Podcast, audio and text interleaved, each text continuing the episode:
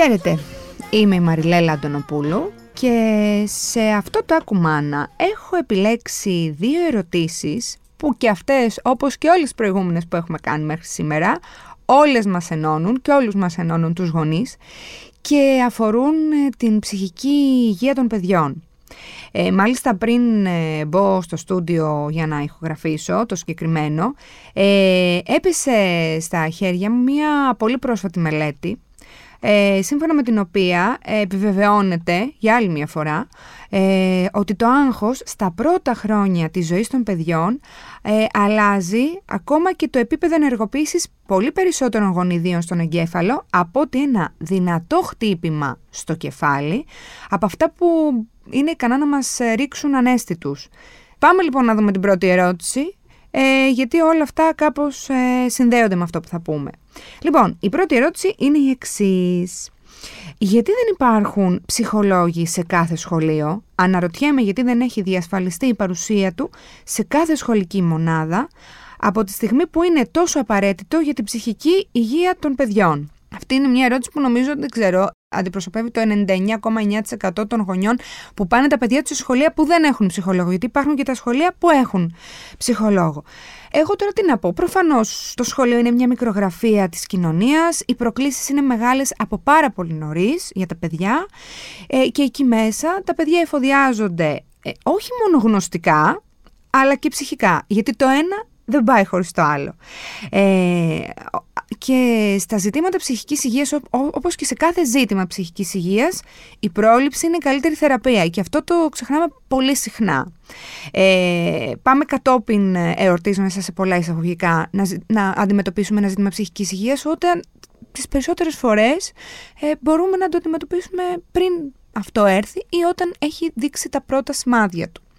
Ε, να πω και το ποσοστό μου. Σύμφωνα με τον Παγκόσμιο Οργανισμό Υγείας, περίπου 1 στα 7 άτομα ηλικίας 10-17 ετών πάσχει από κάποια ψυχική διαταραχή. Μέχρι τα 10 έχουν συμβεί πράγματα, έτσι. Και απορώ στο ποιος θα μπορούσε να διαφωνήσει στο πόσο σημαντική είναι η ψυχική υγεία των παιδιών και συγκεκριμένα πόσο βοηθητική είναι η παρουσία ψυχολόγου στα σχολεία. Σήμερα λοιπόν έχω μαζί μου μία ειδικό η οποία κάνει ακριβώς αυτό για το οποίο μιλάμε. Είναι ψυχολόγος σε σχολείο, είναι ψυχολόγος σε δημοτικό και σε νηπιαγωγείο. Είναι η Κωνσταντίνα Κασιμάτη και είναι ε, ψυχολόγος στα εκπαιδευτήρια Κέσαρη. Γεια σου Κωνσταντίνα. Καλησπέρα και από μένα. Μάλιστα χαίρομαι γιατί είναι και από τις ε, λίγες φορές που έχω άνθρωπο στο στούντιο και όχι τηλεφωνικά, έτσι. Δηλαδή το, θα έχω έναν ειδικό διαζώσεις, γιατί γενικά δεν θέλω να τους ταλαιπωρώ, λέω τηλέφωνο. Αλλά εσένα θα σε ταλαιπωρήσω σήμερα. Είπα κάποια πράγματα στην αρχή. Δεν ξέρω αν θέλεις να σχολιάσεις κάτι. Εγώ έχω κάποιες ερωτήσεις να σου κάνω, αλλά νομίζω ότι κάτι έχεις να μου πεις κι εσύ για αρχή, έτσι. Νομίζω ότι η απορία σε σχέση με το γιατί δεν υπάρχουν σε όλες τις σχολικές μονάδες ένας ψυχολόγος είναι πολύ εύλογη. Μακάρι μελλοντικά να γίνει πραγματικότητα, γιατί μόνο βοηθητικό θα ήταν αυτό. Και είναι σημαντικό να τονίσουμε ότι ακόμα και οι ψυχολόγοι που υπάρχουν αυτή τη στιγμή στα δημόσια σχολεία, σε όποια σχολεία υπάρχουν, είναι δυστυχώς μόνο μία φορά την εβδομάδα. Μάλιστα. Είναι μια συνεδρία δηλαδή και όποιο, ό,τι προλάβει ο καθένας, όχι ούτε καν μια συνεδρία. Έτσι. Οπότε περιορίζεται πάρα πολύ το έργο που μπορούν να παράξουν. Φυσικά. φυσικά. Ε, στο δικό σας σχολείο η παρουσία σου είναι ε, καθημερινή; Η παρουσία μου είναι καθημερινή, ναι. Θα ξεκινήσω από το βασικά λοιπόν. Ποιος είναι ο, ο στόχος της παρουσίας μίας ψυχολόγου, ενός ψυχολόγου στο σχολείο, Δηλαδή, πώς θα βοηθήσει το δικό μου το παιδί η παρουσία του εκεί; Λοιπόν, νομίζω θα ξεκινήσω λέγοντας αυτό που λέω και στα παιδιά όταν μπαίνω στην τάξη. Που τους λέω ότι καλησπέρα, είμαι η Κωνσταντίνα, είμαι ψυχολόγος του σχολείου και ασχολούμαι με τα συναισθήματα. Και τι σημαίνει αυτό, ότι είμαι εδώ για να φροντίσω όλα τα παιδιά να περνάνε όμορφα και να είναι χαρούμενα. Και νομίζω ότι πραγματικά ο κάθε ψυχολόγος αυτό έχει ως στόχο, να φροντίσει τις ψυχούλες των παιδιών που είναι στο σχολείο. Το πώς το κάνει σίγουρα διαφοροποιείται ένα το πλαίσιο. Ένας τρόπος που μπορεί να γίνει αυτό είναι μέσω της ψυχολογικής υποστήριξης με ένα παιδί ή με μια ομάδα παιδιών, που είναι κάτι πιο άμεσο. Με έναν έμεσο τρόπο που γίνεται είναι αυτό που είπατε, με παρεμβάσεις που γίνονται από το προνήπιο μέχρι και το λύκειο και είναι πάρα πολύ σημαντικές, καθώς ουσιαστικά τα παιδιά μαθαίνουν δεξιότητες συναισθηματικές, κοινωνικές, αυτογνωσιακές και ο στόχος είναι να εντάξουν αυτές τις δεξιότητες στην καθημερινότητά τους με στόχο να περνάνε όμορφα και να μπορούν να διαχειριστούν αυτά που βιώνουν. Οπότε θα έλεγα ότι αυτός είναι ο στοχος του σχολικού ψυχολόγου. Σε αυτή την ηλικία που είσαι εσύ, με τα παιδιά που είσαι εσύ, που δουλεύεις, πόσο εύκολα εμπιστεύονται, ε, σε εμπιστεύονται σαν, σαν ψυχολόγος που είσαι, γιατί φαντάζομαι ότι δεν το έχουν και ακριβώς στο μυαλό τους ξεκαθαρισμένο, ξέρεις, δεν λένε «Α, η ψυχολόγος». Εντάξει, στις μεγαλύτερες ε, τάξεις του δημοτικού μπορεί και να. Mm. Πώς, πώς αντιμετωπίζουν; Η αλήθεια είναι αυτό, ότι το δημοτικό έχει ένα πολύ μεγάλο φάσμα ηλικιών. Δηλαδή, ξεκινάμε από τα 5,5 και μπορεί να φτάνουμε μέχρι και τα 12,5 ή και 13. Οπότε τα παιδιά, ανάλογα την ηλικία και την ανάπτυξη που έχουν, γιατί το κάθε παιδί σε κάθε ηλικία διαφέρει, θα εμπιστευτούν με το δικό τους τρόπο. Τα πιο μικρά παιδιά, ναι, δεν θα έρθουν να πούνε Κυρία Κωνσταντίνα, θέλω να έρθω στο γραφείο σου να σας μιλήσω. Αυτό που θα κάνουν όταν θα σε δουν στο διάλειμμα, στο διάδρομο ή στην τάξη, θα πούνε Κυρία, έχει γίνει αυτό. Οπότε με αυτόν τον τρόπο θα επικοινωνήσουν κάτι σημαντικό για τα ίδια.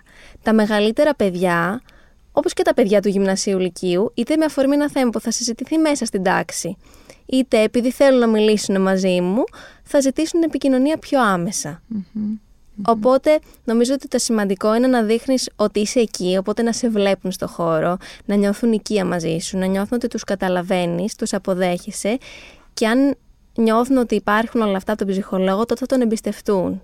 Φυσικά, γιατί η καθημερινή παρουσία έτσι όπως το βλέπω εγώ απ' έξω, έτσι. Είναι το πιο σημαντικό πράγμα. Δηλαδή, ακόμα και εμείς που είμαστε μεγάλοι, αν είχαμε, ας πούμε, έναν ψυχολόγο εδώ στην εταιρεία, να ξέρουμε ότι ανά πάσα ώρα και στιγμή. Εγώ είμαι της απόψης ότι γενικά πρέπει να υπάρχουν ψυχολόγοι παιδιά παντού.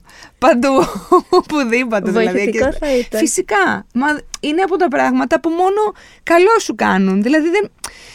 Πώς να το πω, φυσικά παίζει πάρα πολύ μεγάλο ρόλο και η κατάρτιση του ανθρώπου και ο, πάνω απ' όλα όλα αυτά είναι πολύ σημαντικά. Δεν είμαι ψυχολόγος για να είναι Σίγουρα ψυχολόγος. και η προσβασιμότητα. Ε, αλλά η προσβασιμότητα είναι το, το νούμερο ένα σε αυτά τα πράγματα.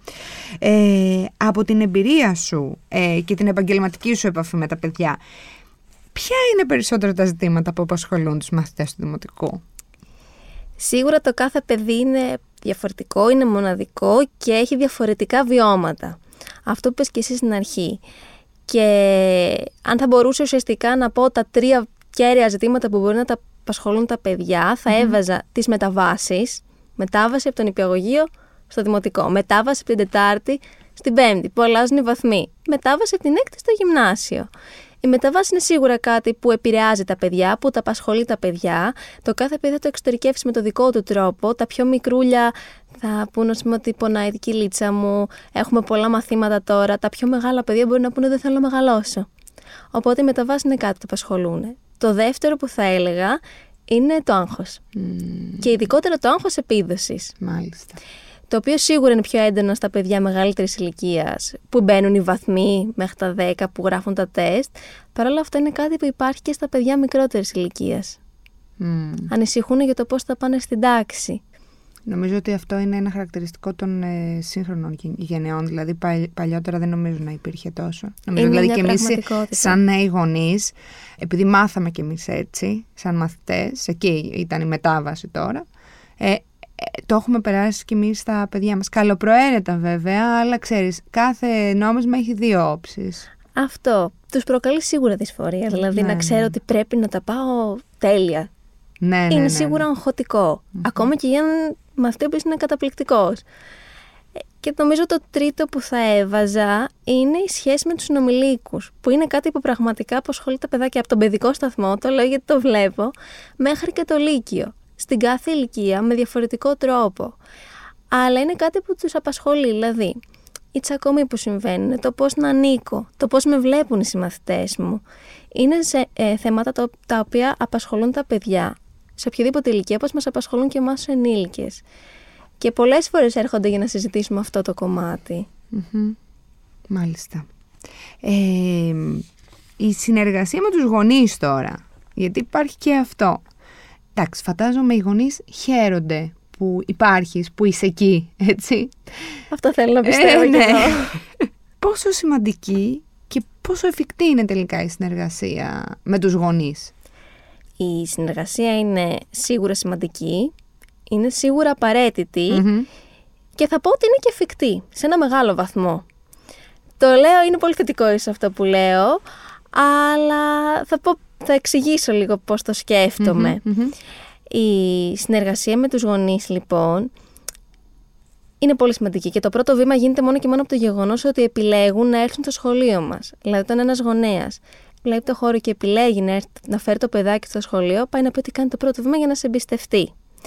Από εκεί και πέρα, όταν διατηρείται μια ανοιχτή επικοινωνία, οπότε και εμείς από την πλευρά μας είμαστε διαθέσιμοι στο να τους ακούσουμε οποιαδήποτε στιγμή. Και αντίστοιχα και εμείς να μπορούμε να νιώθουμε την να τους εκφράσουμε αυτά που σκεφτόμαστε. Mm-hmm. Νομίζω το πιο σημαντικό είναι όταν αντιληφθούμε και οι δύο πλευρές. Ότι και οι δύο, οικογένεια και σχολείο, είμαστε εκεί για να βοηθήσουμε τα παιδιά, για να περνάνε ως το δυνατόν πιο όμορφα στο σχολικό πλαίσιο και να τα βοηθήσουμε να εξελιχθούν και να αναπτυχθούν, τότε η συνεργασία πραγματικά μπορεί να είναι μαγική. Και τότε νομίζω ότι οι γονείς καταλαβαίνουν ότι το λόγο που είμαστε εκεί και το λόγο που επικοινωνούμε.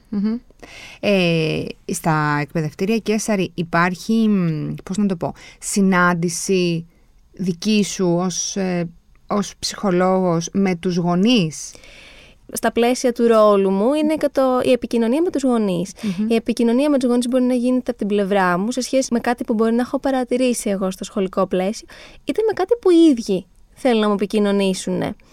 Οπότε ναι, υπάρχει επικοινωνία, ε, μπορεί να γίνεται τηλεφωνικά είτε διαζώσεις και στόχος είναι πάντα το, το καλύτερο για το παιδί. Φυσικά, φυσικά. Μάλιστα, ε, ωραία. Κοίταξε, Στη μαμά λοιπόν που έστειλε το γιατί δεν υπάρχουν ψυχολόγοι σε κάθε σχολείο, αυτό είναι ένα ερώτημα που έτσι κι αλλιώς ε, νομίζω την απάντηση την έχουμε, ε, την, την ξέρουμε το γιατί δεν υπάρχουν. Από την άλλη υπάρχουν σχολεία θα πω εγώ, στα οποία υπάρχουν ψυχολόγοι. Ε, και αυτό καλό θα ήταν να είναι σαν κριτήριο ε, για την επιλογή ε, του, του εκπαιδευτικού ιδρύματος που θέλουμε για τα παιδιά μας. Πάω λοιπόν στη δεύτερη ερώτηση τώρα, Κωνσταντίνα, η οποία είναι η εξής. Έχω δύο παιδιά, ένα αγόρι και ένα κορίτσι, 6 και 10 ετών. Συχνά πιάνω τον εαυτό μου να αναρωτιέται αν έκανα σωστά που τα έφερα σε αυτόν τον κόσμο, μαμά, σε νιώθω, και που δεν σταματά να είναι σκληρός και άδικος. Ακούω τελευταία να μιλάνε πολύ για την ψυχική ανθεκτικότητα, πώς μπορώ σαν μητέρα να καλλιεργήσω στα παιδιά μου την ψυχική ανθεκτικότητα για να αντέξουν τη ζωή και να μην τα φάνε εκεί έξω στη ζούγκλα; Είναι μαμά. Ε, ειδικά τον τελευταίο καιρό, με όλα αυτά, πάντα υπήρχαν κακές ειδήσει. Έτσι, δεν ναι. Προφανώς. Ο κόσμος κινείται μέσα από καλά και κακά πράγματα. Αλλά ειδικά το τελευταίο διάστημα, ε, λόγω της υπερπληροφόρησης, ε, που καλός ή κακός, ας πούμε, δεχόμαστε, είμαστε πάρα πολύ κοντά σε όλα αυτά που συμβαίνουν μέσα, μέσω των social, μέσω, οτιδήποτε. Και τα παιδιά από πολύ μικρή ηλικία έρχονται σε πολύ μεγάλη επαφή. Παλιά είχαμε μια τηλεόραση, έτσι αυτό, τίποτα άλλο. Τώρα υπάρχει όλη αυτή, η, αυτός ο ζώβος και όλη αυτή, η, όλα αυτά τα κακά πράγματα που συμβαίνουν εκεί έξω, ε, τα παιδιά έρχονται σε επαφή. Οπότε, το να είναι ένα παιδί ψυχικά ανθεκτικό είναι ένα ερώτημα. Γιατί μπορεί όλο αυτό το πράγμα εδώ καταβάλει εμάς που είμαστε μεγάλοι άνθρωποι και υποτίθεται ότι έχουμε καλλιεργήσει κάποιες άμυνες. Πόσο μάλλον ένα παιδί. Ε, και όχι μόνο σε τέτοιο επίπεδο του τι συμβαίνει γενικότερα εκεί έξω, και ειδικότερα, έτσι. Και μέσα στο σχολείο, ας πούμε. Στα πάντα. Ένας άνθρωπος πρέπει να είναι ψυχικά ανθεκτικός από μικρός. Σωστά. Πώς λοιπόν οι μαμάδες και οι μπαμπάδες μπορούν αυτό το πράγμα να το ενισχύσουν; Θα ξεκινήσω λέγοντας ότι σίγουρα, επειδή το, το πιστεύω πάρα πολύ ότι το κάθε παιδί είναι μοναδικό και έχει σίγουρα το δικό του αναπτυξιακό χρονοδιάγραμμα, το δικό του τρόπο που μαθαίνει και τους δικούς του γονείς και το δικό του περιβάλλον και τη δικιά του ιδιοσυγκρασία, το κάθε παιδί μεγαλώνοντας μπορεί κάποια να είναι πιο ανθεκτικα κάποια λιγότερο. Οπότε αυτό είναι κάτι που είναι σημαντικό να το θυμόμαστε πάντα. Τώρα, το πώς μπορεί να βοηθήσει ένας γονέας στην, στην ψυχική ανθεκτικότητα του παιδιού του, νομίζω ότι το πιο σημαντικό είναι να του δείχνει εμπιστοσύνη και να διατηρεί μια υποστηρικτική σχέση μαζί του. Ένας γονέας ο οποίος είναι εκεί να ακούσει το παιδί του, θα του μιλήσει, χωρίς όμως να το θυματοποιήσει κιόλας, σίγουρα το βοηθήσει να αναπτύξει αυτές τις στρατηγικές, mm-hmm. στρατηγικές αντιμετώπισης ουσιαστικά, ε, ώστε να αντιμετωπίσει όλα αυτά που είπες. Επίσης, είναι σημαντικό ένας γονιός να ενθαρρύνει το παιδί του. Δηλαδή, να δοκιμάζει και να προσπαθεί για νέα Και να παίρνει πρωτοβουλίες. Αν ένα παιδί λοιπόν προσπαθεί και παρακινείται, παίρνει πρωτοβουλίες και αυτό ενισχύεται από τους γονείς. Και τέλος, υπάρχουν σταθερά όρια και κανόνες, σίγουρα βοηθιέται στο να αναπτύξει ψυχική Τώρα, το τι είναι ψυχική ανθεκτικότητα είναι μια πολύ μεγάλη κουβέντα. Ε, εγώ θα εστιάσω στο κομμάτι της προσαρμοστικότητας και στο πώς αντέχω αυτό που βλέπω. Έχω ένα καυγά, για παράδειγμα, με ένα συμμαθητή μου. Είμαι μια φίλη μου στην παιδική χαρά. Εκεί τι θα κάνω, πώς θα αντιδράσει η μαμά μου; Από τα απλά καθημερινά χτίζεται η ψυχική ανθεκτικότητα. Φυσικά από τα απλά καθημερινά χτίζεται η ψυχική ανθεκτικότητα και ε, δεν ξέρω, διόρθωσέ με, νομίζω ότι σε μεγάλο βαθμό είναι και το πόσο ψυχικά ανθεκτικοί είμαστε εμείς οι γονείς. Ακριβώς. Γιατί αν, ε, αν ε, ένα παιδί το οποίο μιμείται σε πάρα πολύ μεγάλο βαθμό και αν δεν μιμείται σίγουρα επηρεάζεται. Βλέπει ε, εμάς να στην πρώτη ας πούμε αναποδιά, να πέφτουμε κάτω, να απελπιζόμαστε, εντάξει δεν είμαστε και ε, από πέτρα, απλά μπορούμε να φιλτράρουμε κάποιες ε, αντιδράσεις μας μπροστά στα παιδιά, σωστά; Σίγουρα, γιατί αυτό που είπες, η μίμηση είναι ένα πάρα πολύ σημαντικό πράγμα. Τα παιδιά βλέπουν και μιμούνται. Mm. Τουλάχιστον στις πιο μικρές ηλικίες. Μεγαλώνοντας μπορεί να αποστασιοποιούνται από αυτά που βλέπουν. Αλλά όταν ένα παιδί, ας πούμε, βλέπει τη μαμά του που έπεσε και χτύπησε και υποφέρει και το βιώνει όσο έχει πάθει κάτι πάρα πολύ σοβαρό, αμέσως και το παιδί, όταν θα του συμβεί ένα χτύπημα, έτσι αντιδράσει. Ναι, μην δραματοποιούμε τις καταστάσεις όσο γίνεται. Ναι, ναι, ναι. ναι, ναι. σα ίσα θέλουμε το αντίθετο. Θέλουμε το παιδί να παίρνει πρωτοβουλίες και να αντιμετωπίζει τη δυσκολία σε ένα πρώτο επίπεδο μόνο του. Γνωρίζοντας όμως ότι η μαμά μου και ο μπαμπάς μου είναι εκεί. Είναι, είναι εκεί.